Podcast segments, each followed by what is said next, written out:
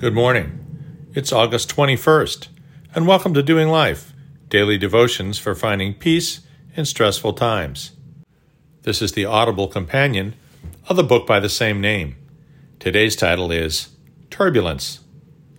The wisdom from above is first pure, then peaceable, gentle, open to reason, full of mercy and good fruits, impartial and sincere.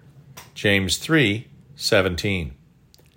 When you walk down the gangway, stand in line at the end, slowly move forward and board a modern jetliner, you do it because you have faith that it will take you from where you are to where you want to go.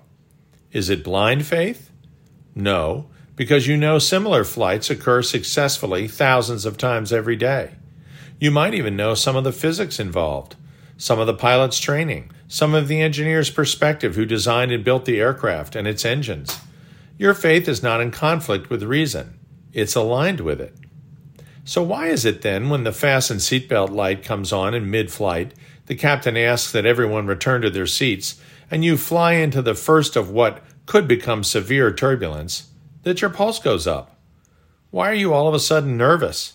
And if the lights flicker and the turbulence snaps open some overhead bins or knocks someone off their feet, you may actually become scared to the point of panic. It's because your imagination takes you to the worst case scenario, no matter how unlikely.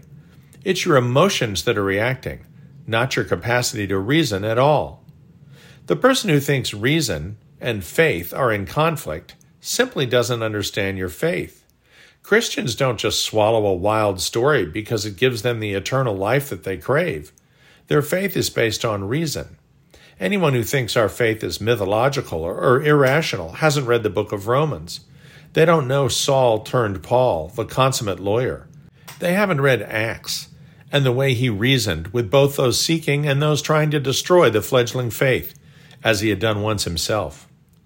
Hundreds and hundreds of people saw the risen Christ. The empty tomb is impossible for critics to explain. Literally, millions of people can testify to their personal experiences with Christ having changed their lives. The study of the origins of the universe, as well as the origins of life, both lead inexorably to the inexplicable.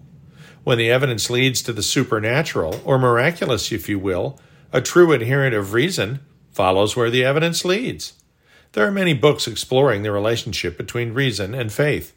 The point is that they're never really in conflict because the latter is based on the former. It's only when our emotions and imagination take control of us that our faith falters.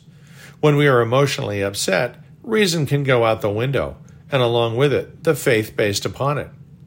When the going gets tough, the tough get going to God. It's only reasonable. The one who created you and the world you live in is the one to trust. That's in whom you put your faith because you become convinced by your own study when you are not under duress, that the gospel is true. When the plane starts shaking, remember why you believed in the first place. That hasn't changed. Dear Heavenly Father, your word sets out every reason why we should believe.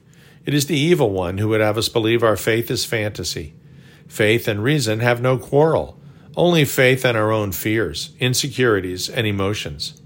Holy Spirit, take us back to Romans. Take us back to Hebrews. Take us back to the prophets, whose predictions hundreds of years before were filled in your Son, and set our hearts at ease. The gospel is true. Amen.